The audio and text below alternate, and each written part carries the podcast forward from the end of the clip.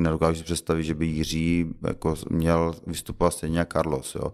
Ale zase, uh, Carlosovi je to přirozený, má to rád, jde to z něj, tak jako ne, ne, nelze ho odsuzovat za to, že prostě má doma lva a má, má doma uh, barák, jaký má a tak dále. Jo. Prostě je to jeho přirozenost a je to jeho život a, a je to jeho osobnost.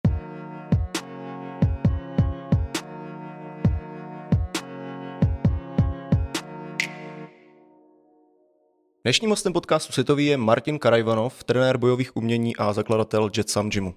Vítám vás u nás. Dobrý den. Tak, vám teďka doznívá takový poměrně intenzivní období po Jirkově zápase v UFC a chtěl bych se zeptat, eh, jaká byla vaše dovolená vlastně po tomhle zápase, jak jste si odpočinul, protože víme, že Jirka ten trošku odpočívá, i když v určitých mezích, ale jelikož není jako stop, vaším stoprocentním vytížením, tak jaká byla vaše dovolená a jak se vracíte zpátky do vašeho režimu? Tak já to mám už dlouhodobě nastavený tak, protože mám děti, tak ty prázdniny se snažím uh, si hodit volnější, tak abych se jim mohl věnovat. Takže ono to akorát tak sedlo, že jsme měli 11.6. titulový zápas, vrátili jsme, nas, vrátili jsme se naspět, nějaké mediální povinnosti, jelikož jsme byli dlouho pryč, tak uh, jsem dojel ještě nějakou nějaký zabezpečení tělocvičny na prázdniny a pak jsem se věnoval dětem, takže dovolená byla úplně skvělá. Uh-huh. A ten váš prázdninový režim teda ten probíhá Jakým a, způsobem? No probíhá to tak, že vlastně, jelikož děti mají prázdniny, tak uh, vždycky to máme rozdělený. Měl jsem děti první 14 dní, tak jsem se jí věnoval. Jezdili jsme uh, různě po, po koupalištích a, a druhých 14 dní potom jsem trávil dovolenou sám s přítelkyní, takže jsme odletěli do Řecka na jeden ostrov, tam jsme se vypohodovali bez telefonu, bez ničeho. A jde o to vlastně tak nějak užít léta, protože já jsem letní typ, tak užít léta, sluníčka a odpočinout si a, a hlavně psychicky si odpočinout, protože fyzicky se to nějakým způsobem zvládnout dá. A ten psychický nátlak je trošku větší, vzhledem k tomu, že to není jen o tom UFC, ale je to o vedení toho gymu, tak eh, odpočinout si psychicky vlastně od té práce a načerpat energii a hlavně fakt jako vypnout.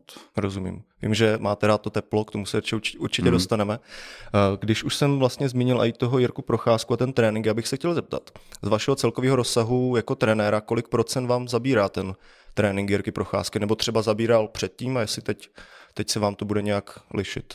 Tak vlastně na Jirku jsme trenéři dva, a uh, ještě s Jaroslavem, ten se věnuje uh, jiným oblastem přípravy. Já mám na starosti trošku jinou oblast přípravy a vzhledem k tomu, že tam máme jakoby víc zápasníků v, v gymu, tak se snažím věnovat skoro všem, takže Jiří jako samozřejmě nebudu nalhávat je priorita, protože je to výkladní skříň, ale rozhodně nezapomínám ani na ty, na ty ostatní zápasníky a a snažím se připravit i ty. Takže mm, Jiří samozřejmě, pokud se blíží zápas, tak se mu věnuju, ale uh, on nepotřebuje vlastně 24 hodin dohled.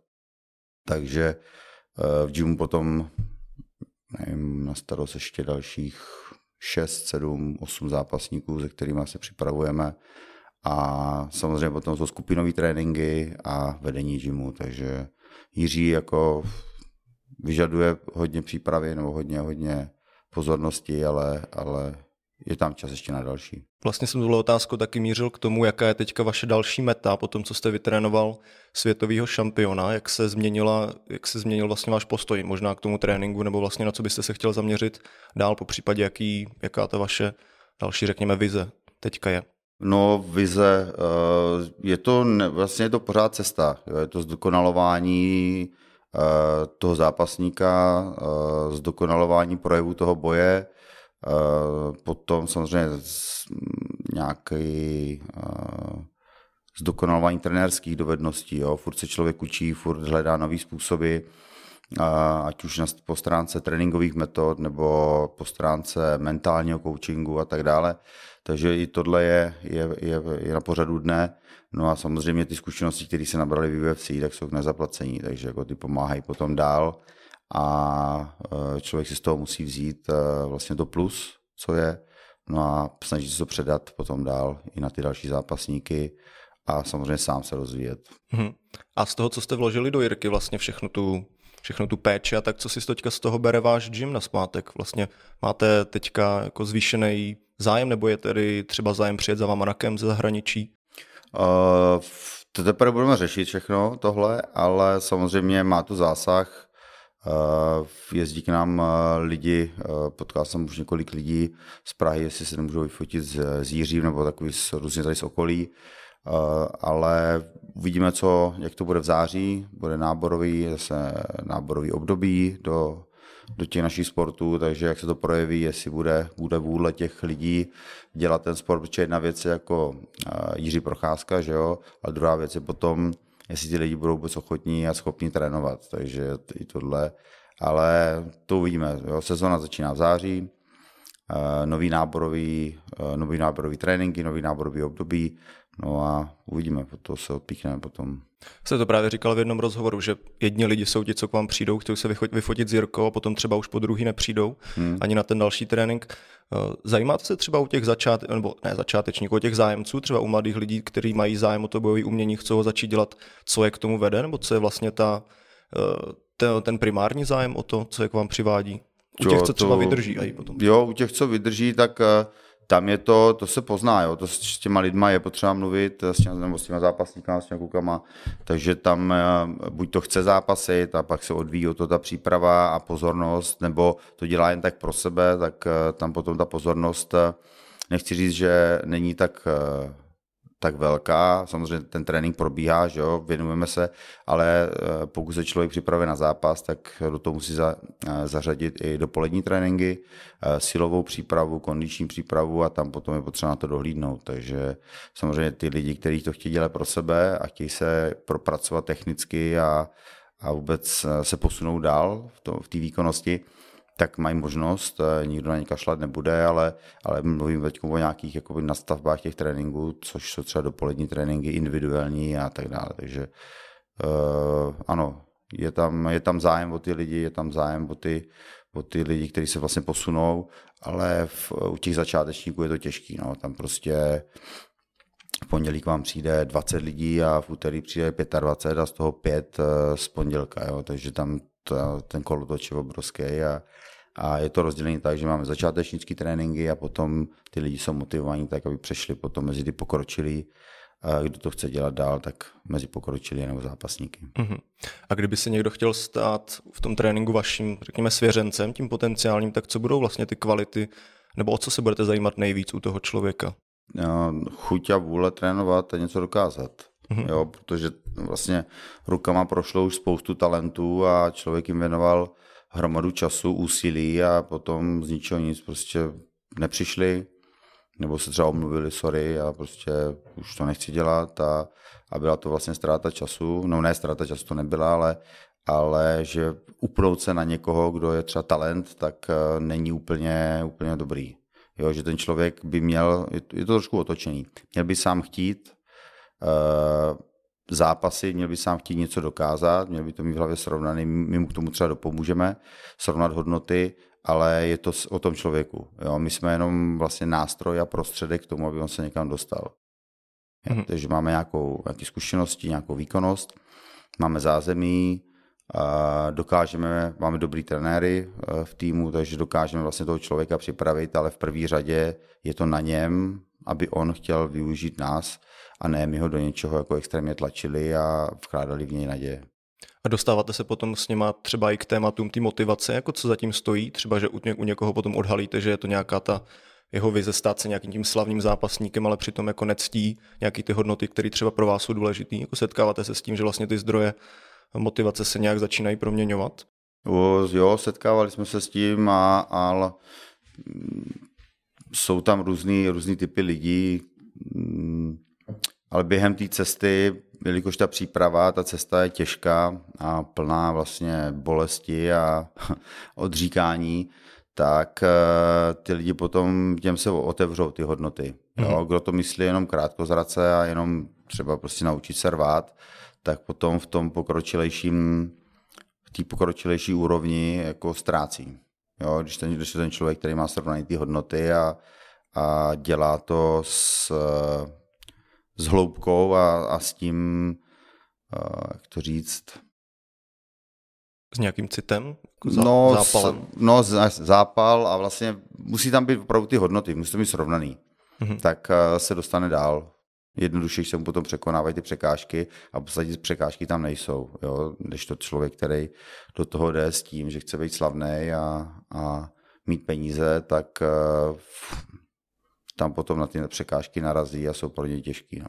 Vy jste o tom právě mluvil v jednom rozhovoru, že třeba právě ti, kteří tam jdou skrze nějakou tu jednoduchou cestu, tak mají tu vidinu, že vlastně jednak to bude nějaká rychlá cesta na vrchol, potom, že to třeba zvládnou bez trenéra, hmm. jako tu svoji stránku, tak jak potom probíhá vlastně nějaký vaše usměrnění takového člověka nebo nějaký rozhovor potom s člověkem, který má třeba představu, že ta cesta bude takhle jednoduchá, vlastně co byste mu vzkázal? Nebo... Je, to, je to všechno je to individuální, jo? záleží na typu člověka, někdo si prostě nechá poradit, někdo si nenechá poradit a někdo si jde svojí vlastní cestou, svojí vlastní hlavou, někdo to přijme a dokáže se nad tím zamyslet. Je to všechno individuální a jako v, nedá se určitě říct, že promluvíte s člověkem a ten je vám do, do, na, na do smrti zavázaný. Jo. Prostě to, jsou to individuality a každý si vlastně volí tu cestu sám. Takže jako je to postavený tak, že ten trenér je tam e, nějaká autorita, trenér je člověk, který tomu svěřenci pomáhá k lepším výkonům, e,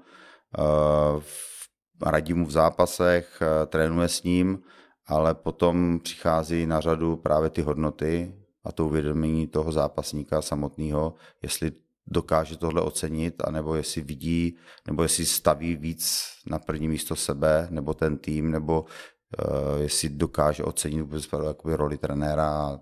Za, pak jsou tam ještě role osobnostní, že jo, někdo si sedne, někdo si nesedne, můžou tam být rozkoly osobnostní a, a prostě to individuální sport a ne každý se uh, stotožní s uh, s povahou toho trenéra nebo, nebo s, vlastně celkově s tím týmem. Mm-hmm.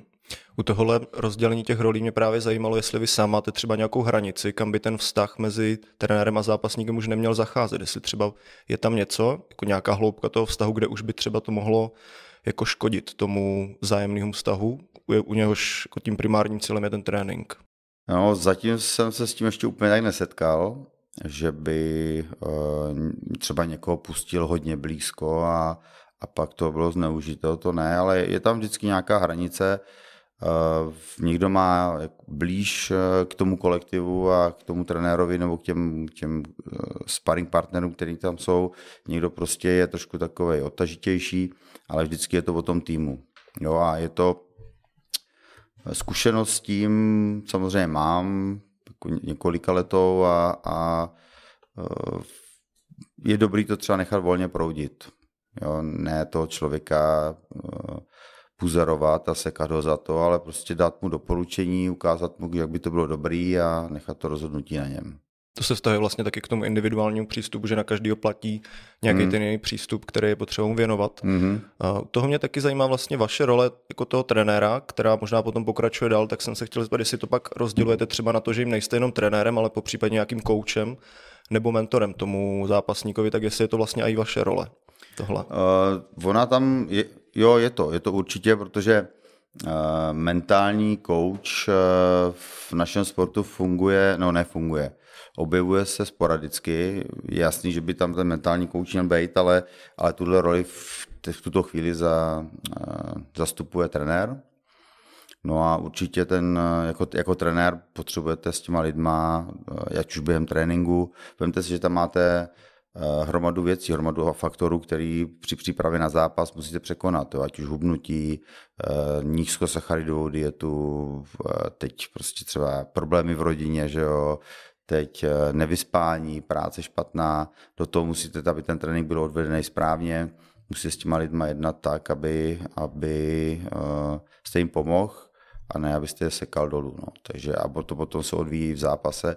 Vlastně toho svěřence musíte znát do hloubky a vědět, co mu pomůže uh, při přípravě na ten zápas, nebo před samotným zápasem, anebo v zápase.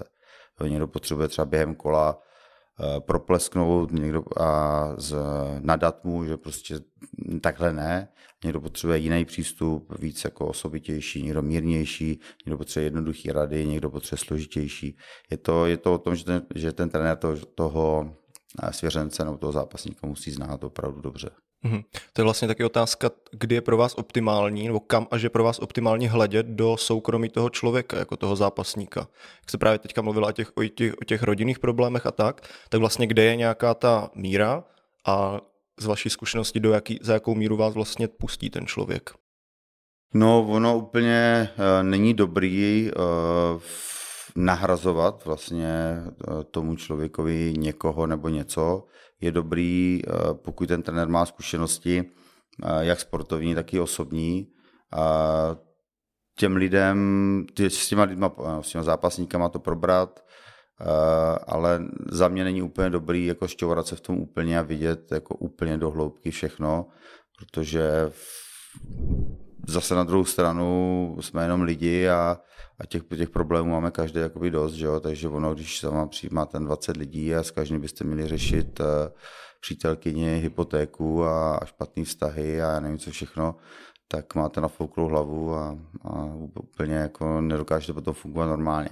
Ale jako pomocnou ruku je potřeba podat a, a s tím člověkem určitě mluvit a prostě říct, nasměrovat ho a podpořit ho, že to bude dobrý, že ať trénuje a ten trénink prostě ten, ten je takový všelek, jo, že tam člověk se, člověk se vyždíme do maxima, je v partě a po tréninku si v podstatě nespomene, nespomene na problémy, mm-hmm. jo, který potom vystanou zase, až přijde na to místo. Takže je to, Určitě jako je dobrý se zajímat, určitě dobrý je být oporou, ale za mě asi úplně ne to, ne, nechodit extrémně do hloubky a nesnažit se vyřešit problémy všech a, a všude na světě.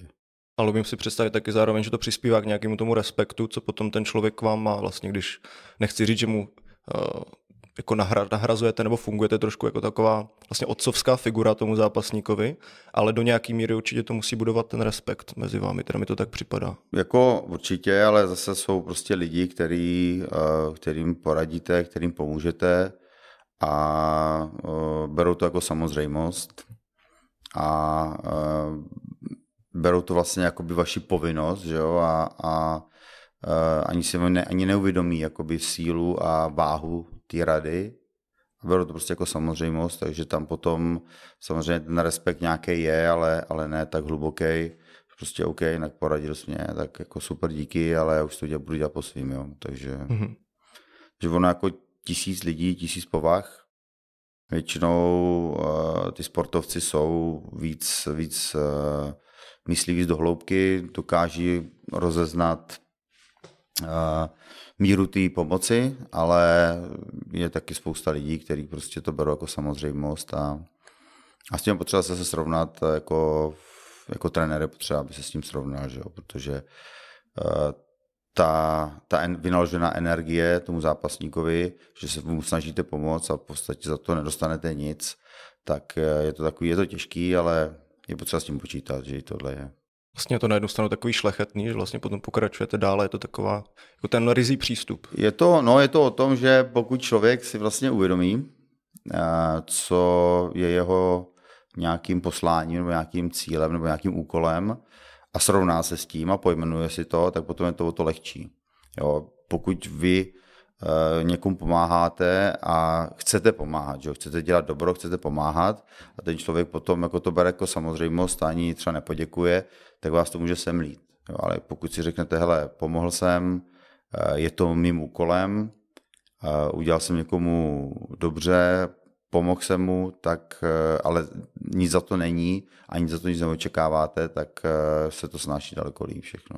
Jasně, protože pořád jste na svojí vlastně cestě toho. Ano, pořád je ta cesta. A víte, proč to děláte. Cesta podpory, cesta, jste tady od toho, abyste eh, někoho, abyste vychoval sportovce, abyste lidem ukazoval tu lepší stránku těch bojových sportů, ukazoval hodnoty a v podstatě za to, za to se asi nedá nic očekávat. Mm-hmm. Změkčuje se ta generace teďka těch nastupujících zápasníků nebo těch nových? Pozorujete něco takovýhle trend? Jo, ano, jako uh, nedávno jsme se nad tím zamýšleli, nebo zamýšlíme se nad tím furt, když přijde třeba do tělocvičny někdo z té první, první várky těch lidí z Jetsamu, tak říkají prostě, že vzpomínají na ty první tréninky a že to nedá vůbec srovnat s tím, co máme teď. Je potřeba to rozdělit na skupiny, je potřeba to změkčit, je potřeba to přizpůsobit těm lidem a zároveň tam musí zůstat ten, ten bojový duch a jsou to bojové sporty a ne balet nebo šachy, takže je potřeba tam zachovat nějakou míru kontaktu, ale určitě ten trénink, když jsme udělali ty tréninky tak, jak byly dřív, tak asi máme prázdnou tělocvičnu nebo jenom pár nadšenců. Mm-hmm. A když jste mluvil o tom změkčování jako těch tréninků, tak vlastně jak to třeba probíhá, nebo jak, jak děláte takovéhle opatření? No, tak eh, nejde třeba, nevím, nejde dát fakt záhul, jako brutální záhul eh, na, na tréninku, že by ty lidi vpadli, dřív to ty lidi vyžadovali, jo, že prostě fakt jdeme do toho, čím tvrdší trénink, tím lepší. Teď je to tak, že fakt musí se zvolit nějaká střední cesta, nějaká linie a uh, úplně těm lidem jako úplně neodvařit, neodpálit a, a nezničit. Mm-hmm. No a váš pohled je na tohle jaký? Jakože vlastně mělo by to obnášet, to boj umění, tenhle ten záhul a jako rád byste to viděl, ale kvůli tomu, abyste neměl prázdnou tu tělocvičnu, tak to tak najdete nějakou tu míru, kam jako jste ochotný to změkčit. Ano, protože jak já jsem vychovaný tou starou školou a, a jsem vychovaný tím, že prostě se mnou se nikdo nemazlil a, a musel si prostě poradit sám, že jo. Člověk chodil zbytej z každého tréninku, ale bylo to tam to, že ten člověk chce dělat. Jo, a prostě eh, určitě bych byl radši, kdyby byly ty, ta starší metoda, ty starší časy, ale uh, zas na druhou stranu bylo by to fakt pár nadšenců. A pokud chcete, uh, aby ty bojové sporty se dostaly mezi širokou veřejnost, tak uh, nejde úplně dělat právě tady tyhle tréninky. A, a je potřeba to trošku přehodnotit a, a vnímat to tak, že uh, radši uh, udělám šťastný, jako by šťastným víc lidí, než šťastného sebe tím, že dám jako ostrý trénink. Mm-hmm k té osvětě toho těch bojových sportů nebo k tomu, k té popularizaci, nebo jak to jde mezi tu veřejnost, tomu se ještě určitě dostaneme. Hmm. Já bych se chtěl vrátit k tomu vztahu mezi tím trenérem a zápasníkem a tím individuálním přístupem. Hmm. Protože tím, jak se ten váš vztah prohlubuje s tím zápasníkem, tak mluvil jste o tom v jednom rozhovoru, že vlastně se stává ten přístup čím dál víc, čím dál víc individuálním. Tak bych se chtěl zeptat, co z toho vašeho přístupu je přenositelný napříč vlastně eh, několika lidma, který pod sebou máte. Určitě se dá, eh, je tam, je to hodně o vzájemných energiích, o, o tom eh, dostat toho člověka nejenom eh, po povrchu někam, ale opravdu hodně do hloubky. Že pokud ten člověk začne vnímat sám sebe, začne vnímat svoje možnosti a svůj potenciál a, a vlastně to naladění se trenér, zápasník, tak určitě se dá dosáhnout vyšších výsledků a je to možná o to i jednodušší v tom zápase potom radit, než když vám přijde zápasník, který ho v podstatě ani neznáte, tak ani nevíte třeba co v rohu, no chcete mu něco poradit, ale poradíte mu třeba jeho slabé stránky, jo, že dám příklad, jo, neuvidíte zápasníka na sparingu a pak máte jít do rohu, tak eh, mu řekněte, že má víc boxovat a on třeba bude mít lepší kopy, tak to je kontraproduktivní. Jo. Takže je potřeba toho zápasníka znát a, a e, vlastně to, jak jdete s každým zápasníkem víc do hloubky a vážíte se na něj, tak to potom e, zbytek toho týmu to vidí a dokáže se taky vlastně na vás naladit a dokáže dokáže, s tím, co se dá dělat jakoby daleko lepší věci tady s tím. Já nevím, jestli jsem to řekl dobře, ale... Jo, já rozumím, že třeba kdybyste někoho viděl jako poprvé v tom zápase, tak po tom jednom kole jako toho hmm. zápase asi nepoznáte úplně, co teď v tom rohu po vás bude vyžadovat, protože hmm. třeba ten styl, který používá, tak jako nevíte, jestli je to ta jeho silná strategie nebo ta, nebo ta slabá strategie. Jo, u toho Jiřího je to, když jsme tady u Jiřího Procházky, tak je to, je to tam ta výhoda, že vlastně my jsme spolu od začátku a on tu cestu, tu hlubokou cestu chápe a chápeme ji společně. Jo, že jsme na stejné vlně, chápeme vlastně veškeré ty věci společně, takže je to o to jednodušší práce a naopak ta práce se vyvíjí a prohlubuje, jo, takže tam, tam je to úplně skvělý. A potom vlastně ty nově příchozí kluci, tak ty to nemají ještě v hlavě tak srovnaný, že jo, ještě se tam někde potácí právě na tom povrchu a je potřeba přivízt do, do, do toho hlubokého myšlení a do té hloubky, tak, aby oni byli s váma na stejné vlně a věděli vlastně, co vy po nich chcete v tom zápase. Mm-hmm. U Jirkou vlastně máte jako ten společný žargon, že když řeknete mm. míň opičáren, tak ví, co to znamená. Jasně, Takže... tak ono se dá jakoby uh, použít i na další zápasníky tady tohle, jo, protože víte, že třeba v tréninku někdo se moc rozvášní, že jo, pustí ruce dole, pak inkasuje, tak mu řeknete, hele, zodpovědněji, tak on ví už naprosto přesně, co má dělat, tak si dá ty ruce nahoru a ví, že si má třeba držet vzdálenost, jo. takže to, tohle je v pohodě, ale, ale takový to hlubší, eh, tak to je potřeba prostě dostat v tom boji a v těch, v tom tréninku. To, mm-hmm. to hlubší naladění. Takže mým opičárem jsou takový hesla, ale ale potom vlastně během toho kola ten zápasník musí být na vás opravdu, no, se na vás musí 100% spolehnout a musí vědět, že se na vás může spolehnout. Mhm, rozumím.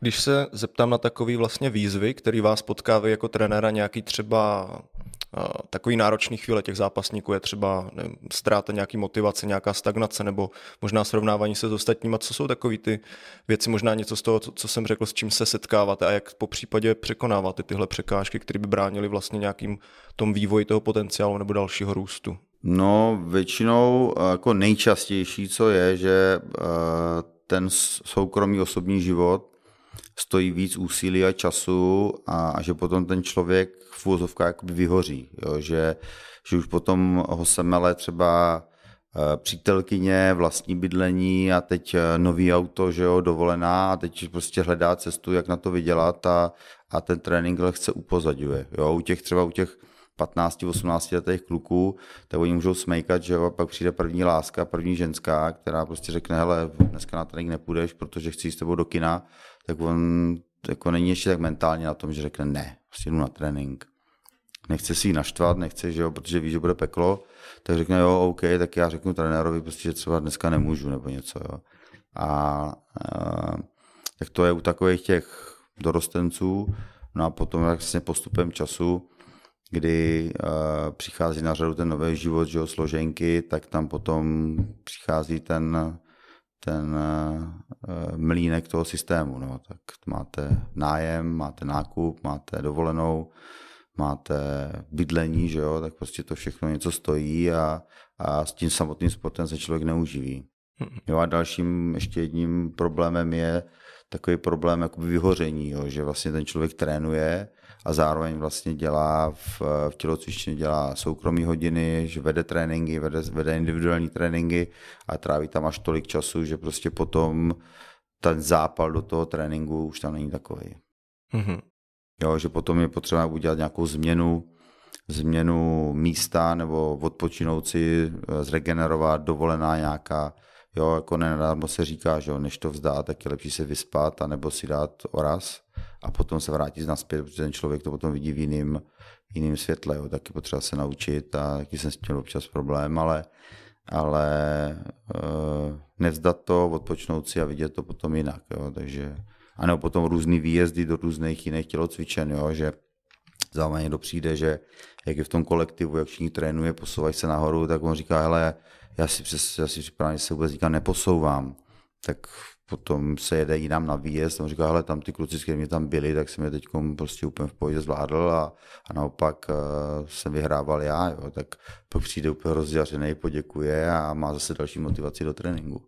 Že vy mu předáte takový ten dlouhodobý pohled na celou, na celou situaci. Vlastně i když má třeba ten pocit, jako že by to vzdal, tak vlastně jsou to ty emoce, co se člověku navalí a ten člověk potom vidí krátkodobě. Hmm. Vlastně nevidí na ty svoje následky toho, co by, co by mohl udělat, jestli to hmm. dobře chápu. No je to tak, že uh, v podstatě, když se furt trénuje a jste v tom stejném kolektivu a v tom stejném prostředí, tak nevnímáte ten posun.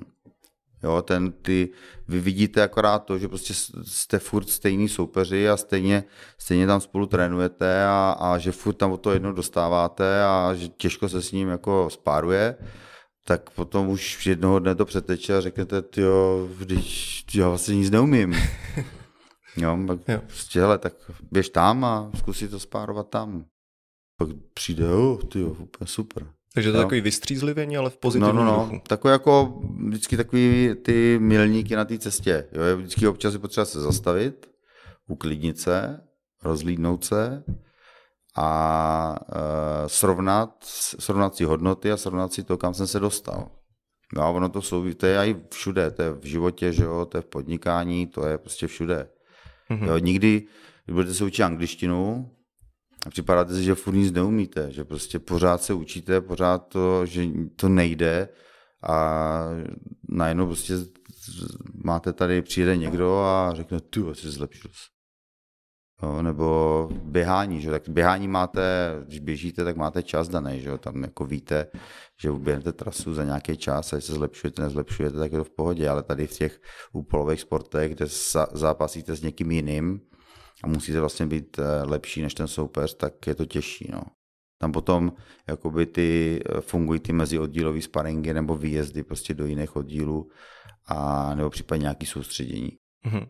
Vy jako trenér vlastně taky vyjíždíte jako do jiných gymů podívat se. Eh, pro vás to je vlastně hlavní co? Jako to eh, takový to, jak jsem říkal, to vystřízlivění. Když přijedete někam jinam, podívat se, tak vlastně co vy pozorujete, když no, jste někde jinde? Eh, stoprocentně je to pro mě úplně živá voda a prostě snažím se tam pochytit co nejvíc a, a je to takový, že přijedete do nového prostředí a už vnímám jakoby co třeba by se mohlo u nás zlepšit, co máme lepší my, jak jim to funguje, nefunguje, organizaci, co si z toho vzít a už jako ten, ten mozek dostane ty nové impulzy a už je to, je takový toto odpočinutí si, ale zároveň nabrání nových zkušeností. A pro mě je to za jak trenérsky, je to super, že, jo, že prostě sbíráte nové informace, protože ty ostatní trenéři mají jiný pohled třeba na věc, jiné zkušenosti, tak trenérsky a potom vzhledem k jetsámu, tak potom i organizačně, takže ta samotná tělocvičná funguje, jak to tam mají, co mají lepší, co mají horší, jak to mají prostě udělaný jednodušeji nebo složitěji, takže to všechno, všechno je a je to takový náboj. No. A jak kombinujete jako trenérskou roli s rolí toho manažera vlastně toho gymu? Jak, jak se hmm. vám to jako slívá dohromady a asi totiž jako, přijde mi, že když někdo vlastně jako odborník na nějakou situaci, když začne vstupovat hodně do té manažerské role, tak vlastně potom, když, už se, když by se třeba nemohl naplno věnovat tomu, v čem, jako co je to, co je to poslání, o kterém jste mluvil, tak potom to začíná jít jako z kopce, takhle jako napříč, napříč nějakým profesem. A tak se chci zeptat právě u vás, no, jak to je? Teď to došlo právě do nějakého bodu, kdy tady tohle to musím řešit mm-hmm. a jsem na nějaký, jako ne že křižovatce, ale, ale je to, je, je to tak, no. Je prostě člověk si musí určit priority a buď to si k sobě seženete lidi, kteří vám pomáhají, anebo prostě musíte, nemůžete sedět na deseti židlích. No. To šlo dřív, mm-hmm. když se to dělalo ještě, ještě jako v rámci nadšení a v rámci nějakého eh, jako nechci říct zájmový kroužky, ale dřív jsme byli, že okrajový sport a dělali to nadšenci, a, a, ale teď už se z toho stal v podstatě biznis a je potřeba to řídit jako firmu a, a jeden člověk už na to nestačí. No. Takže nebo třeba nějaká reorganizace firmy a právě přemýšlet, co vlastně člověk chce a kam to chce posunout. Takže jste měl takovou chvilku jako sám ze sebou, jako říct si, tak jsem trenér, nebo to manažer. mám ještě stále. Jo. stále se ta cesta nějak hledá, vybírá. A manažer, to se nedá říct manažer, jo? to je spíš jako, že Eh, podnikáte, máte fitko, eh, máte s tím spojený problémy, že jo, neteče záchod, tam upadne světlo, tam praskne zrcadlo, tam onemocní recepční, tam se pokazí tohle, plus eh, provozní věci, že jo, objednávat věci na sklad a, a udržovat skladové zásoby a nevím, webovky a taky ptákoviny. A potom samozřejmě máte tu roli toho trenéra, kdy musíte máte daný soupeře, že jo, na který se musíte připravit, nastudovat ty soupeře, teď připravit ty zápasníky na ty soupeře, tak to je ta teoretická část, potom ta praktická je, že si musíte ty konkrétní věci odtrénovat, teď máte ještě MMA a tajský box, to jsou dva rozdílné sporty, tak musíte jak MMA trošku jinak udělat, tajský box taky jinak, no a pak ještě je to, že vlastně musíte se o ty zápasníky postarat, to, aby měli prostě nějaký komfort a, a aby uh, případně třeba zkusit sehnat eh, partnery, sponzory, tak aby byli, by měli peníze, že jo? potom snažíte se jim pomoct tak, že dovazujete soukromky, aby měli příjem vlastně z individuálních mm-hmm. tréninků, no a do toho potom se ještě je to manažerství toho týmu, jo? takže vlastně musíte mít kontakty, jednáte s organizacemi, stavíte zápasníkům tu dráhu a, a prostě musíte vybírat vhodný soupeře a máte datumy, musíte prostě spekulovat a tak, že to je takový jako takový tři židle. No, asi. rozlítaný, jak to popisujete. Takový, no, je to a to musíte předsvakávat mezi tím. Ráno, nevím, třeba přijdu v 6.37 do tělocvičny, tak si udělám administrativní část, pak přijdou zápasníci, tak musíte předsvaknout to na trenéra, lapaře, že jo, pak po vás chcou v, jakýho soupeře teda, tak musíte vybrat soupeře, nakoukat, jo, pak si jdete na oběd a pak odpoledne tréninky a večer za rodinou. No právě jsem se chtěl zeptat, jak se vám daří to jako přepínat ty role, jestli vlastně jako přepnete a najednou se soustředíte čistě jenom na tohle, po případě jaká je vlastně, jaký je ten váš mentální trénink v tomhle, protože to musí být to jako je náročná, náročná situace. Je to o tom, že chcete. Jo. jo že nemáte jinou možnost. Jo, můžu si říct, ale ty jo, fakt už mě to nebaví a prostě končím s trenérstvím, ale to zase je škoda, že jo, nebo nebaví mě to, prostě končím tady s tím gymem a, a kdo to bude dělat? To se zase vracím k tomu, že potřeba se vyspat na to, podívat ano, se potřeba, na to ano, přesně, potřeba se vyspanout, si odpočinout uh-huh. a pak uh, se zpátky vrátit. Jasně. Jo, a utřít trošku tam udělat si nějaký nějaký mantinely, hranice, time management a prostě fakt si to striktně je všechno, že nejde, nejde být všude a dělat všechno. Jasně. Musí se člověk přiznat, že všechno nezvládne a že taky je potřeba něco nechat na druhý tak, aby se za prvý realizovali a za druhý vám pomohli. Jo? Ale je to zase strašná tenká hranice, že, že vy tam někomu svěříte něco, necháte to na něm a pak se to buď to nesplní, tak máte problém, že jo, protože to není to dotažený, anebo ten člověk prostě řekne, hele, díky, že jsi všechno naučil, zdár, já si jdu po svým. No, kdybych se zeptal na nějakou takovou ne, možná převýchovu jako těch zápasníků, nějakých třeba, kteří dřív byli zkrátka rváči, teď jako se s nich stali víc pokorní zápasníci, jak vlastně může dojít tyhle z té převýchově z vaší pozice jako trenéra, nebo jak tomu můžete přispět? Převýchova. Je to o tom, že ten člověk eh, dojde potom zase jako na rozhraní, jo, že mezi, mezi tím eh, rváčem a zápasníkem je zase hranice. Jo. Vy dojdete na nějakou úroveň, kde potom kam dojdou, můžou dojít všichni. Jo, dejme tomu, zvládáte spárová, zvládáte se tam mlátit s, s zápasníkama, stíháte, jo, je to, je, to, je to dobrý, prostě je to příjemný a chcete jít do zápasu, ale potom už, jak jdete zápas, zápas, zápas, máte víc zápasů, tak potom přichází kvalitnější soupeři a tam se láme chleba. Jo, tam potom ten člověk buď to řekne, hele, ty jo, prostě už na to nemám, a zůstanu prostě takový, jaký jsem, nebo, se, nebo tomu dá víc a potom pokračuje dál tou cestou toho zápasníka. Ale většinou ty rváči, kteří přišli, tak eh, buď to to vzdali, že ten trénink je fakt o něčem jiným, než jenom o, něk- o někomu jakoby s proměnutím rozbit hubu, ale nebo, nebo se potom, nebo sami zjistili, že ta dřina, ty peníze do toho vložený, tak si nemůžou dovolit ji někde ztratit v, někde na ulici v nějaký rvačce. Jo, že se může stát, že prostě někoho bouchnete, že jo, zlomíte si ruku a, a máte po zápase. A máte třeba půl roku po tréninku a veškeré ty peníze a ten čas a, a to obětování ty rodiny přijde v ní več. Jo, tak to si člověk potom rozmyslí a, a ta doba toho, že to prostě dělali vyhazovači a, a rváči, že jo, prostě, tak to už je dávno, dávno pryč. Mm-hmm. Vlastně jak to vnímáte, protože jste sám dělal Muay Thai, zápasil jste, tak jak vnímáte ten rozdíl, když, nastup, když jste nastupoval někdy vy a teď nastupuje ten váš svěřenec, do kterého jste právě už jako investoval spoustu té péče, hmm. tak jak to vnímáte teď z toho pohledu, uh, vzhledem k tomu, když jste nastupoval vy? Tam je dobrý vlastně, že eh, pokud ten trenér byl kdysi zápasník a prošel si vlastně veškerýma těma úskalýma, tak eh, dokáže tomu zápasníkovi, pokud ten zápasník naslouchá, zkrátit tu cestu. Jo, že se dokážete se vyhnout těm chybám, které jste dělali a třeba mu zkrátíte cestu o půl roku, o rok a dostane se tam rychleji eh, na ten vrchol, než, než třeba vy. Jo, druhá stránka je, že uh, ze začátku mi dělalo hodně problémy, jaký člověk jako soutěživý a rvavej, že jo, tak prostě chtěl vyhrávat. Mm-hmm. Jo, jako zápasník si to může dovolit, protože tam je to vítaný, tam prostě jdete, chcete vyhrávat, ale jako trenér samozřejmě musíte chtít vyhrávat, ale nechce, nesmíte chtít vyhrávat jako vy, jako trenér, ale musíte chtít vyhrávat jako zápasník. Jo, a že nejde, nejde si skrze toho zápasníka uh, léčit nějaký své vlastní ego, nebo to je jako rodiče. Jo. Rodiče jo, něco třeba nedokázali a teď skrze syna nebo děti si prostě snaží kompenzovat mm-hmm. ten mhm. svůj, ne že neúspěch, ale to, že nedotáhli nějakou kariéru do konce. A pak to tak vypadá, že to děcko je pod tlakem, že jo, tak i ten zápasník je prostě pod tlakem a, a vy si vlastně, vy mu potom nedokážete dát smysluplný rady a, a správně se k němu zachovat, protože v tom máte své vlastní ego a, a to, že chcete vy vyhrát. Jo? A ne, že, že chcete, aby ten zápasník vyhrál. To by bylo hodně destruktivní vlastně pro toho, pro toho samotného zápasníka, že? Jo, Kdyby... takže no, tam je potřeba zachovat chladnou hlavu, klid a, a dávat jasné instrukce a ne jako instrukce, že já chci vyhrát, ale prostě pomoct tomu zápasníkovi, aby vyhrál on.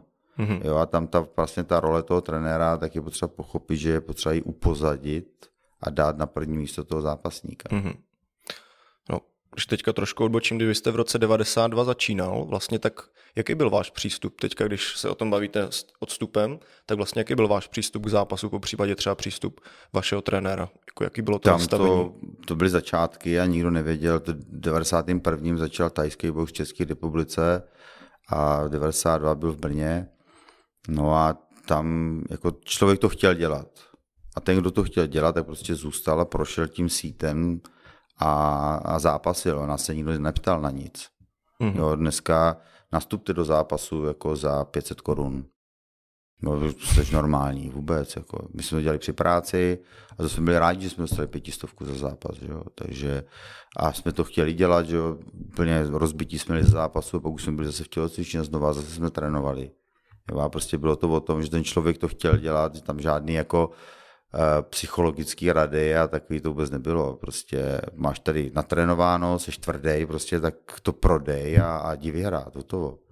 Jo, a to jsme maximálně řekl, jako víc kopej nebo víc boxuj a, a to je všechno. jo, takže takhle se to postupně vyvíjelo a, a to byla generace prostě, kdy uh, každá rada byla drahá prostě, mm. jo, to, No, ale už naštěstí se to takový pohlo a, a vyvíjí se to, že jo, jsou různé tréninkové metody. Dřív byl trenér, výživový specialista, kondiční specialista, technický specialista, mentální kouč a, a fotr v jednom, že jo. Mm-hmm. Dneska máte prostě ty role rozdělený a já už ani nedokážu jako lidem říct, co mají správně jako jíst.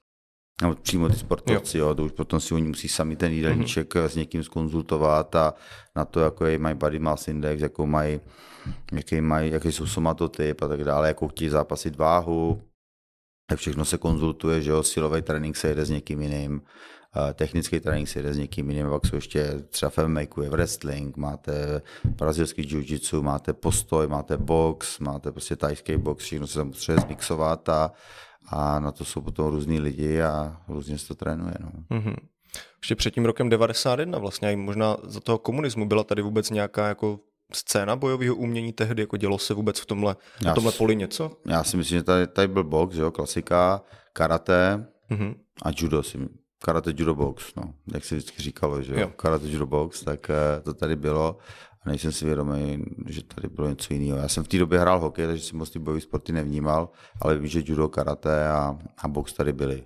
Mm-hmm. Takže to a potom vlastně po té revoluci tak přicházely různé způsoby, různé směry a naštěstí teda jsem zaplul k tomu tajskému boxu. A... a kolik vás bylo třeba v tom 91. 92. roce, když vznikala česká Muay Thai organizace, tak kolik, tam, kolik vás tam bylo? V Brně, v Brně nás bylo třeba, nevím, 6, 8, mm-hmm. 10 maximálně, víc ne. 90 člověk musí být rvavý a prostě musel se to k nějakým způsobem k němu dostat. Musel, musel vědět, že to chce dělat.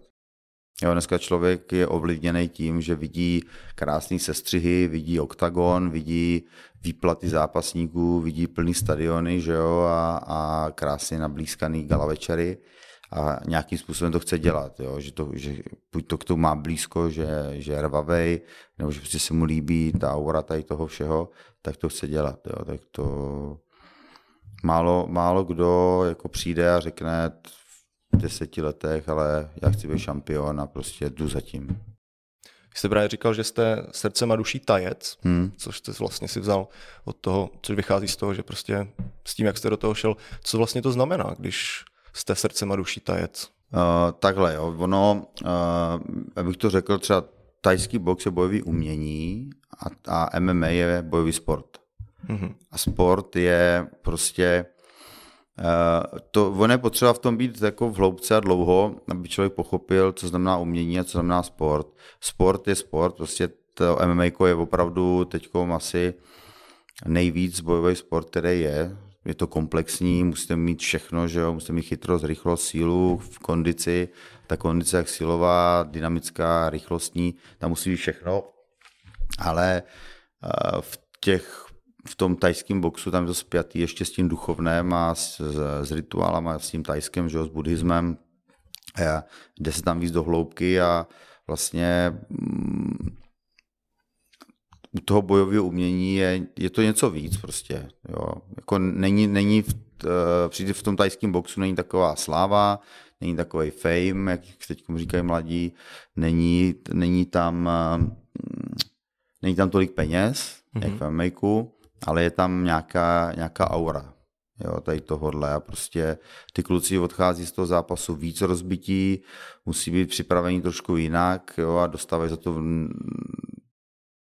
nesčetněkrát menší peníze než, než MMAkáři. Takže třeba i ten tajský mindset, o kterým vy jste mluvil, tak to přesahuje ty bojové umění až třeba jako do celkového životního stylu? Jo, může. Samozřejmě, jo, protože v tom, pokud eh, máte eh, na tréninku prostě je člověk třeba bytej, že jo, tak musí udržet nervy na úzdě, musí tu, to nepohodlí, ten nekomfort překonat, musí s tím poradit, že jo, a, a musí to soupeře, který tam do něho tluče a je na tom líp, tak musí nějakým způsobem přechytračit a, a být lepší než ten druhý. Takže to se dá použít potom do normálního života, jo, že potom ten člověk se zakousne a jen tak jako nepustí při nějakým problému.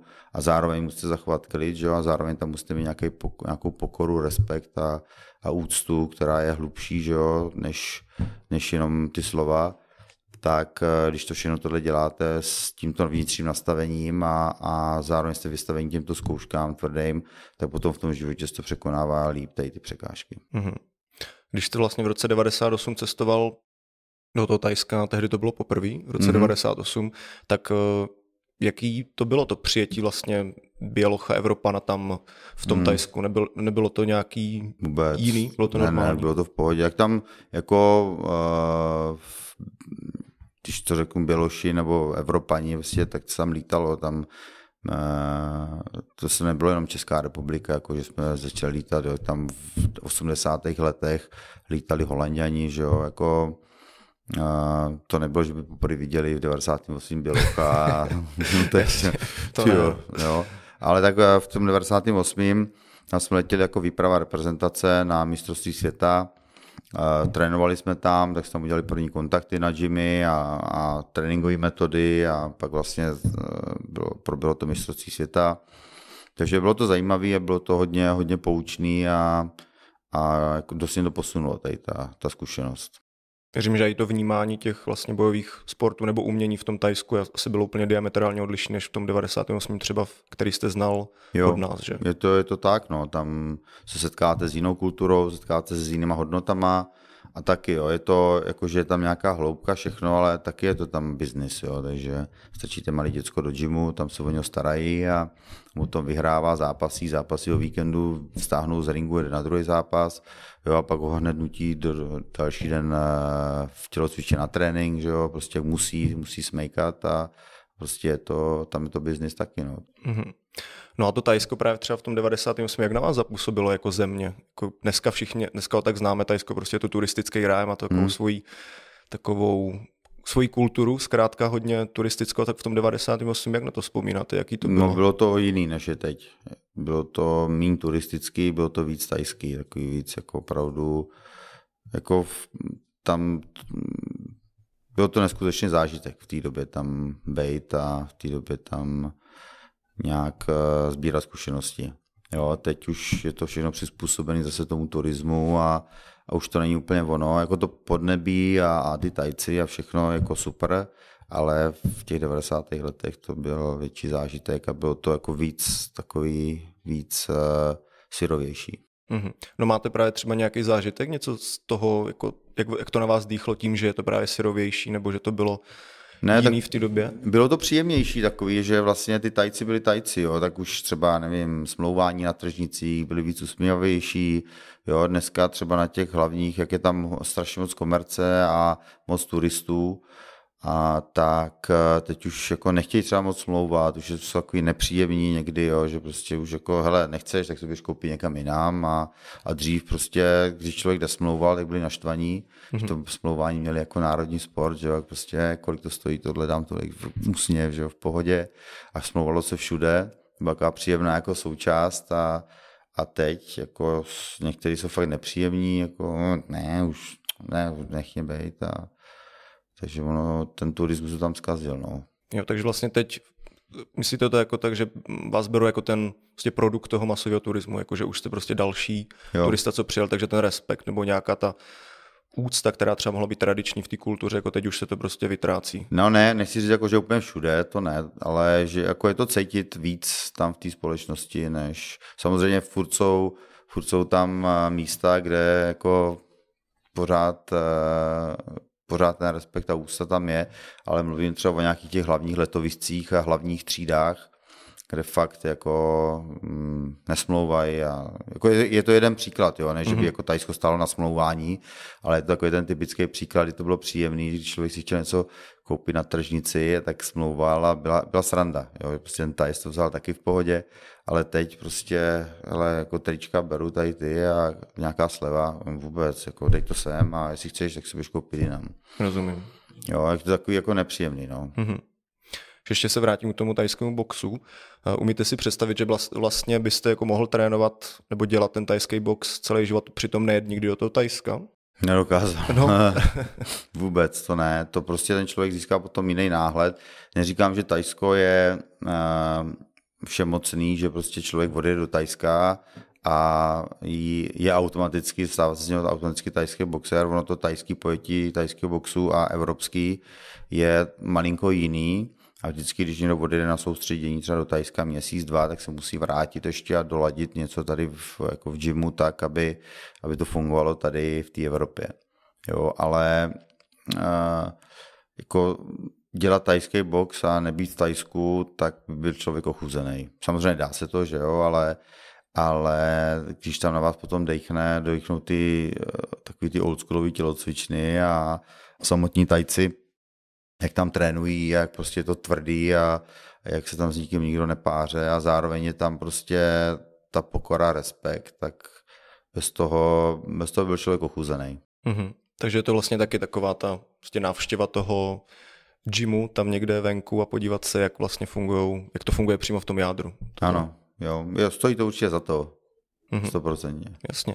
Ještě mě zajímá tohle. Mě zajímá Japonsko a vaše zkušenosti vlastně třeba při jednání s Japoncema, protože všichni víme, že Japonci jsou takový možná trošku dál než všichni ostatní, jak jako se na ně tak dívá. Tak eh, jaké je, jaká je vaše zkušenost, zážitek z jednání s Japoncema, nebo jako to prostředí, jestli to má svoje specifika? Mm, je, to, je to v pohodě. je to v pohodě. Já jsem takhle, my jsme tady naučení, že, jo, že vlastně jakmile dojde nějaká smlouva na stůl, tak hledáte zatím nějakou levou. Mm-hmm. Jo, že prostě kde je nějaký ten dodatek, po nějaký ta hvězdička malým písmem a, a proč teda je tady tohle, proč to tam je tady jako takhle, má, mám to nastražený v té smlouvě. Jo, ale tam bys to nikdo nedovolil. Tam prostě v té smlouvě, ta smlouva je jasně daná a nemusí tam v podstatě jako hledat zatím žádnou levou a nějaký ale a kdyby a, a tisíc jakože slovíčkaření. Prostě je to tam jasně daný, daný jsou tam peníze za zápas, daný jsou zápasy a, a daný jsou, že prostě budete reprezentovat tu organizaci a že na vás mají nárok v případě reklamy a tak a to je celý. Mm-hmm. Když jsem myslel třeba, jestli nějaká kulturní taková jako nezvyklost tam třeba nenastala při tom prostě jednání s Japoncema, jako mm. právě tomu těch azijských jako národností, ne samozřejmě úplně globálně, ale třeba tam jako někdy může vyskytnout se nějaká taková jako... Nějaký fopa kulturní. Třeba no, takový nezvyklostní, ne, ne, ne. nic takového. To jsme, já jsem se na to nějak informoval, ale nic extra tam nebylo a když je člověk zdrženlivý a, a e, není hr a, a čau kámo a padnete si kolem ramen, tak když prostě to berete jako seriózně a, a střízlivě, tak uh, žádný nic jako s čím by s čím bych se tam setkal, tak nebylo. Jo, samozřejmě tam, je tam ta hierarchie striktně daná, takže ten eh, majitel té organizace prostě pan někdo a, a tam je potřeba jako ten respekt a pokoru jako projevovat a ale nemůžete si dovolit přijít za ním a zdár, čau, jo. Tak, tak. Jo, že to, to nejde, ale je to, je to nějak, to je prostě standardní asi vychování, taky tady nepůjdete tyjo, za majitelem tady Saské arény nebo něčeho, nebo Outu arény a čau kámo, mm-hmm. to nejde, jo. Tak, eh, ale tam je to ještě víc jako daný a víc, víc eh, přirozenější. To právě, že tam z Japonska i z Číny, tam je ta hierarchie zkrátka znát, že tam mm. i ty zvyklosti se okolo toho točí. Ano. To takových těch maličkostí, když si někdo spolu přiťukává skleničkou, tak vždycky mm. ten, kdo je níž postavený, si musí přiťuknout níž než ten druhý, takže takovýhle věci mm. právě známý, tak proto, proto mě to jo, zajímalo. Tak s tím, jako, s tím jsem se tam úplně takhle nesetkal, my jsme to měli spíš jako v úzkém okruhu, a tam s tím matchmakerem a s tím člověkem, Jasně. který se tam o to staral, tak to bylo spíš na, na přátelské bázi, ale, ale pokud by to mělo být v rámci třeba toho rizinu, že by mělo být s, jako s organizací tam prostě být, tak samozřejmě by ty zvyklosti nějaký tam musely být dodržený, ale s tím jsme se nesetkali. Ty věci jako pokora, tak to jsou prostě ty hodnoty, o kterých se tady dneska bavíme a právě jak se na to díváte dneska, když vlastně bojový umění nebo bojový sporty vždycky byly takové jako spíš underground, dneska se to dostává do toho spotlightu, dneska tam začíná hmm. být okolo ta sláva. Jak vy se díváte na to, jakou roli tam mají ty hodnoty dneska vlastně v těch bojových sportech? Jak to jde dohromady s tím, s tou show vlastně, která kolem toho vzniká? Nebo jak se na to po případě díváte vy? Já Protože to, jste to dělal celý život. Děláte já celý právě život. tady jakoby takový ty kolotoče a tohle moc nemusím. Samozřejmě já to neodsuzuju přináší to spoustu dalších fanoušků kolem a závisí vlastně i hodně na, na tom samotném člověku, že mu je to přirozený. Jo? Typickým, typickým představitelem tady toho je Carlos Vémola, že jo, protože třeba nedokážu si představit, že by Jiří jako měl vystupovat stejně jako Carlos, jo. ale zase eh, Carlosovi je to přirozený, má to rád, jde to z něj, tak jako ne, ne, nelze ho odsuzovat za to, že prostě má doma lva a má, má doma uh, barák, jaký má a tak dále. Jo. Prostě je to jeho přirozenost a je to jeho život a, a je to jeho osobnost. Takže je potřeba to takhle brát, ale jako za sebe mám rád víc, uh, víc takový ty hodnotový gala večery, uh, než teď se vyrojilo, vyrojilo několik organizací a prostě tou cestou se mi úplně nechce jít. Mm-hmm. Jo, že nebudu teď nechci jmenovat. A, Taky nebudu jmenovat. Ale, ale je mi přirozenější eh, sport. Samozřejmě, já jsem se to bavil s Ondrou Novotným a ten prostě jasně řekl takovou správnou poučku, že pokud chceš dělat profesionální bojové sporty, tak to je eh, sportovní show. Pokud chceš dělat jenom eh, sport a hodnoty, tak prostě zůstane amatérem. Mm-hmm. Jo, takže je potřeba to nějak skloubit a, a samozřejmě uh, musí tam být v první řadě ten sport, protože bez toho to nejde. Bez tréninku, bez té dřiny a bez toho sportu to nejde, ale ta přidaná hodnota toho show, tak potom už má každý jinou tu hodnotu, jo, nebo každý jiný ten směr. Mm. Jo, Jiří to má jako samuraj, že jo, daný prostě mo, mo, uh, uvědomění a prostě jasná samurajská cesta naproti tomu Carlos to má daný prostě, že jo, show, trash talk a, a prostě v co největší halo, ale prostě je mu to přirozený, je tam doma a jde to z něj.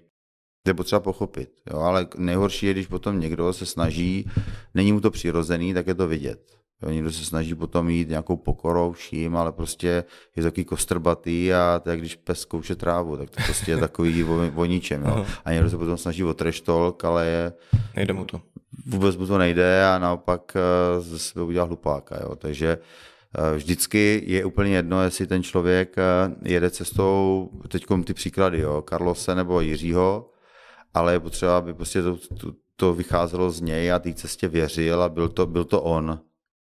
Jo, ale pokud chcete dělat někoho kopii a kopírovat někoho, tak eh, nejde skopírovat McGregor. Mm-hmm.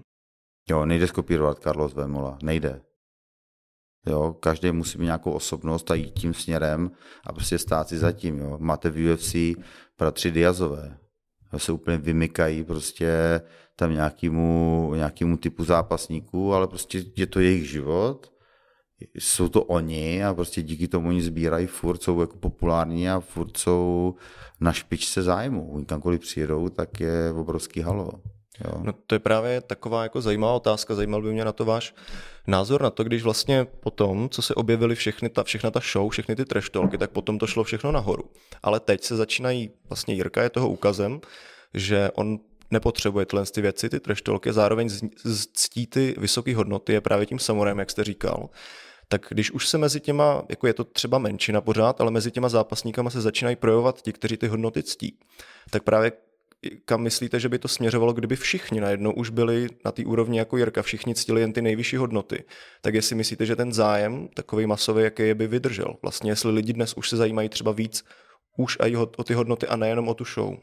No, já si myslím, že to je průnik všeho, jo, že a to, to MMA chytlo lidi skrz UFC, který tomu dalo strašnou dardu a uh, jenom vlastně dívat se na, na gala večer UFC je prostě zážitek, že jo, jak tam mají sestříhaný ty příběhy, jak tam mají sestříhaný uh, ty profily různý, že jo, máte main event, uh, tak tam běží furt uh, upoutávky, že jo, pak máte ty embidy, co jsou, tak to je prostě, uh, nás tam natáčeli taky, že jo, každý den nás natáčeli a ještě v noci to vyšlo, vlastně z každého dne a pak máte dokumenty, třeba nevím, půl hodinový dokumenty o té o cestě na ten zápas a prostě mají to výborně udělaný s atmosférou, dávají tomu příběhy, dávají tomu prostě, ty lidi chápou, že to není jenom jakoby uh, souboj dvou zápasníků, ale nahlídnou do celá kulisí a vidí, jak ten zápasník si připravuje, jako, jakou, jakou má mentalitu, jaký má zázemí, kde trénuje, Eh, co ho k tomu vede, jakou měl cestu k tomu tam, kde je a teď se měří s tím druhým jo, a co z toho může vzejít, když prohraje, když vyhraje a teď si mají, mají stotožňují se s tím zápasníkem, tak to prostě ty lidi chytá, že jo, a ty příběhy jsou neskuteční, mají to fakt výborně udělaný a dokáže to, mě to dokáže zaujmout a to jsem v tom pořád, jo, tak vlastně furt vidíte ten příběh, furt jako je to hmatatelný, co, čím si člověk prošel a, a historie zápasnická, tam prohrál, tam se musel srovnat s tím, tam třeba vyměnil trenéra, změnil tým, změnil jídelníček, změnil přístup, teď je takhle, jo, prostě je to, jedno je na dně, jedno je nahoře, že jo, prostě pak problémy, je to, je to zajímavý a, a to si myslím, že ty lidi na tom táhne, jo, takže jenom jako nějaký sportovní výkon těch dvou by byl by jako OK, dobrý, ale když je zatím ještě ten příběh a když je zatím ten, uh, ten sestřih a vlastně ty lidi ví to pozadí, tak se s tím daleko líp stotožňují a už to není, neberou to jako, že se dva mlátí někde v kleci, ale berou to fakt jako příběh a vyústění toho příběhu je ten zápas třeba. A to už vlastně potom taky k těm hodnotám jako docela patř, jako sedí, že, jo? že už to není, že už je to vlastně inspirace pro ty, pro ty lidi a je to vlastně nějaká cesta, ze který se člověk inspiruje a není to jenom o nějakým treštolkování. Ano, takže... přesně. A pak máte různé dokumenty ještě o těch lidech, jo, kdy fakt zjistíte, že ten člověk je úplně jiný, než vlastně jako si, si o něm myslíte a že prostě, já nevím, eh, třeba Brazilci, že jo, z těch favel, jak vzešli a obchod s drogama, tohle, a teď je zápasník a má hodnoty daný, že jo, pomáhá. Charles Oliveira, že jo, ten tam má svůj institut teďko, má a tyjo, je to, jsou to silné věci a, a vlastně to, jak ten člověk potom je v boji, a tak uh, rázem to dostává úplně jiný rozměr ještě. Jo, takže to je, ta show tam prostě musí být jo, ale nejde dělat lacinou show, kdy prostě spolíháte na to, že eh, dva zápasníci se na váze do sebe pustí, anebo že tam přes sociální sítě si nadávají do různých eh, tady expertů, tak eh, je to o tom, že prostě vidíte, vy třeba Jiří s tím Gloverem. Tam nebylo nic, absolutně nic, ale byl tam tak silný náboj těch dvou a tak obrovský respekt, který prostě si projevovali nehranej, že ten zápas dostal úplně jiný náboj, než kdyby tam kolese lítali, žduchali do sebe a, a vzkazal, vzkazovali si tam, jak jeden druhýmu urvou hlavu. Jo. Přesně tak tam bylo na tom asi nejhezčí vidět, že i po těch pěti kolech pořád je mezi něma ten respekt jako Přesně zápasník ano. zápasník. A ne, že skončí, skončí kolo a potřebovali by si tam ještě něco vyříkat předtím, než za minutu do sebe zase půjdou. Takže hmm. působí to, působilo to daleko vznešeněji než, než cokoliv jiného. Jo, ale tak zase máte potom zápasy, že jo, kdy prostě ty zápasníci si nic nedarují a ještě třeba potom po skončení kola tam u sebe stojí a to zase, ale musí to sedět prostě k těm, k té mentalitě těch lidí, jak příběhu toho zápasu. Že už je tak člověk musí znát vlastně takhle, že? Ano, jo, že jsou třeba bouřliváci, že se prostě nenechají nic líbit, tak mm-hmm. prostě tomu dávají, mají obrovský srdce a dávají to maximum tak to k tomu patří, protože to prostě ty lidi jsou úplně, jo, prostě chtějí vyhrát za každou cenu. A pak to má někdo jako hodnotu a prostě má to jako daleko jinou sílu zase. Jo. Prostě ta show k tomu prostě patří. Jasně, jo, ale jo, je to, eh, ten sport můžete jako si tady běhat čtyřstovky někde na ovále, že jo, a být sportovec a mít nějaký hodnoty a nosit neznačkový tretry, ale pak eh, prostě máte mistrovství světa v atletice a ta show k tomu taky patří, že jo. Mm-hmm. Zároveň třeba u Jirky tam se tam přidává k těm hodnotám i duchovno, nebo ta takováhle sféra. Máte i vy nějaký vztah k tomu, nebo vlastně jak přistupujete, přistupujete k tomu, čím se zabývá Jirka vlastně?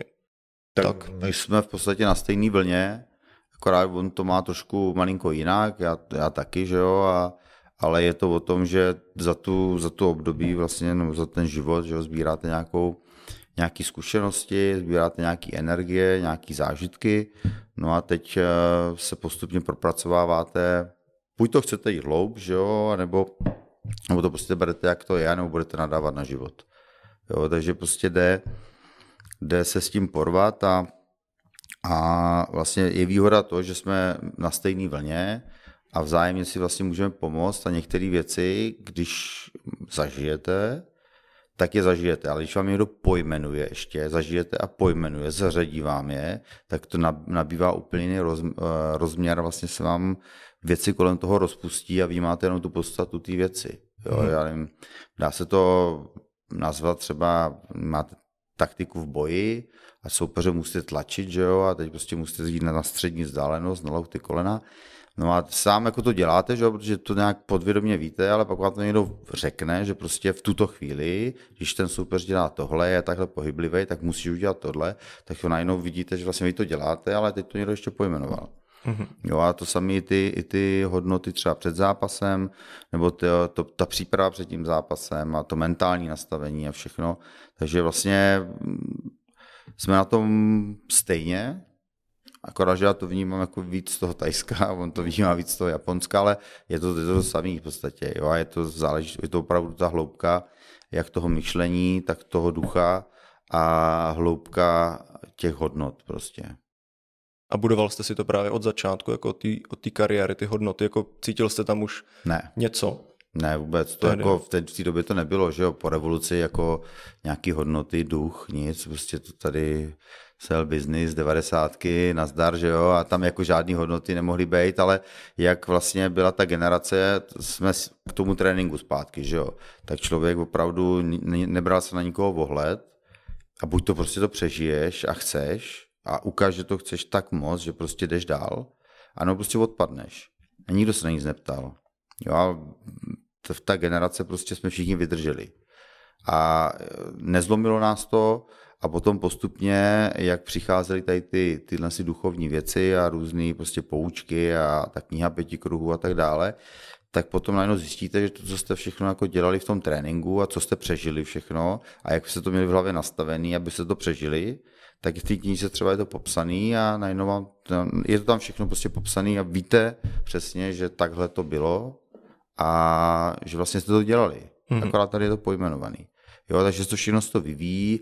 Dneska už eh, máte mentální kouče, že jo, který dokáží přesně pojmenovat a Marian Jelínek, že jo, jako můj oblíbenec a prostě ten mluví o vnitřním nějakým dítěti, soupeři a tak dále, že tam je potřeba fakt pracovat jako s těma to věcma, takže ono uh, vyvíjí se to hrozně a tenkrát vlastně nějaký hodnoty, tak uh, všichni se prostě chtěli rvát a chtěli soupeřit až postupně času, jak se začaly výjezdy do Tajska, jak se zjišťovaly ty hodnoty a to duchovno, tak začalo se to ubírat tím duchovném v tajském boxu. No a vlastně souběžně s tím šlo MMA, ještě nebyla taková popularita, až potom UFC to spopularizovat, je to obrovský boom, tak eh, to všechno jako má, jako vyvíjí se to prostě, mm-hmm. jo, je to, je to vývoj a, a já si myslím, že eh, jako kdo, kdo pochopí tady tu cestu toho duchovná, té hloubky, tak eh, ne, že by to měl jednodušší, ale určitě se mu otevřou další, další možnosti. Další možnosti. Já jsem, vím, že o těch, o těch hodnotách jsme se bavili už předtím, já jsem si spíš říkal, když jste byl tom boji, jestli jako pocitově se ve vás něco nezačíná probouzet, ale... No teďka... tam je to o tom, že, že, že ne, no. tam se probudilo to, že prostě to nemůžu zdát a že prostě musím vyhrát. Tam musím najít cestu jakoukoliv, abych prostě vyhrál. Jo, že tam byla ta síla toho ducha v tom, v té hlavě, jako v vozovkách neposrat se a prostě dotáhnout to do vítězního konce a nenechat se zlomit. Kdo se nenechal zlomit, tak jako nikdy člověk nešel 100% připravený do zápasu. Nikdy. Vždycky, vždy, mohli jste jít sebe líp připravený do zápasu a když nefungovala třeba hlava nebo tělo, tak jste fungoval na 30-50%. Jo, a někdy jste byl připravený ani ne z půlky do zápasu a hlava byla v pohodě a tak jste se si nějak porval a zápas byl super. Jasně. Jo, takže v té době jako to bylo spíš o té vůli a o, té, o tom, o té síle v té hlavě, nevzdat to a prostě překonat to a, a dotáhnout to do vítězního konce. Budování si ty mentální odolnosti v ten, no, ten daný moment. Jo. Rozumím. Super. Já bych se vás chtěl ještě na závěr rozhovoru zeptat, jestli teď máte nějaké svoje vysněné místo, kam byste se rád jel učit někam na kemp nebo, nebo inspirovat? Hmm. Jo. To ani, ani ne, jako já to nějaká, jako vyložit nějaký svatostánek, jako potěšilo by mě třeba, jako s Jiřím jsme se dotáhli do UFC, že jo, na, na šampiona, takže jsme zažili tu nejvyšší ligu a v podstatě nejvyšší metu, ale chtěl bych ještě s tajským boxem zažít eh, to, že prostě udělá se děura do světa v Thai boxu. Sice to nebude taková, takový fame, jak má Mejko a Jiří, ale to je úplně jedno, jo. máte prostě s čím se člověk začínal a dotáhnout třeba prostě někoho eh, na Lumpíny do Tajska, což je vlastně takový ten nej, nejvíc stadion, kde když je člověk šampion Lumpíny, tak to něco znamená, mm-hmm. jako, že je něco jak šampion UFC v podstatě. A uh, dělat, dělat pořádně jak MMA, tak tajský box a víc, přivíz hodně lidí do UFC a přivíz lidí hodně k Thai boxu a do Tajska. Dobře, tak jo.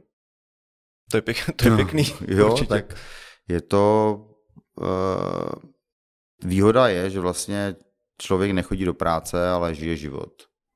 Jo, a vlastně já ten život žiju a mě to baví, mě to naplňuje a, a je to naplnění těch hodnot, i když tam člověk pere s provozníma věcma a prostě s eh, povahou lidí a pere se tam prostě s tisíce povahama lidí, a s nepochopením a jeden myslel a tak, ale prostě furt je to to, že, že eh, děláte něco, co má hloubku, co má nějakou váhu a dokážete posunout, eh, nechci říct na správnou cestu, ale dokážete eh, v lidech zbudit hloubku a v lidech zbudit hodnoty a nějakým otevřít třeba další dveře v tom životě jo, a, a e, pomoct jim v tom překonat překážky a pomoct jim v tom utvrdit si hodnoty a, a tak, aby ty lidi brali ten život jinak trošku, než, než jenom slevy v Lidlu a, a, a od čtyř pivou fotbalu. No. Tak to jsou pěkné slova na závěr. tak já vám děkuji moc za rozhovor, že jste hmm. si nás udělal čas. Já děkuji za pozvání. A díky taky divákům posluchačům, že jste si nás poslechli a Mějte se fajn.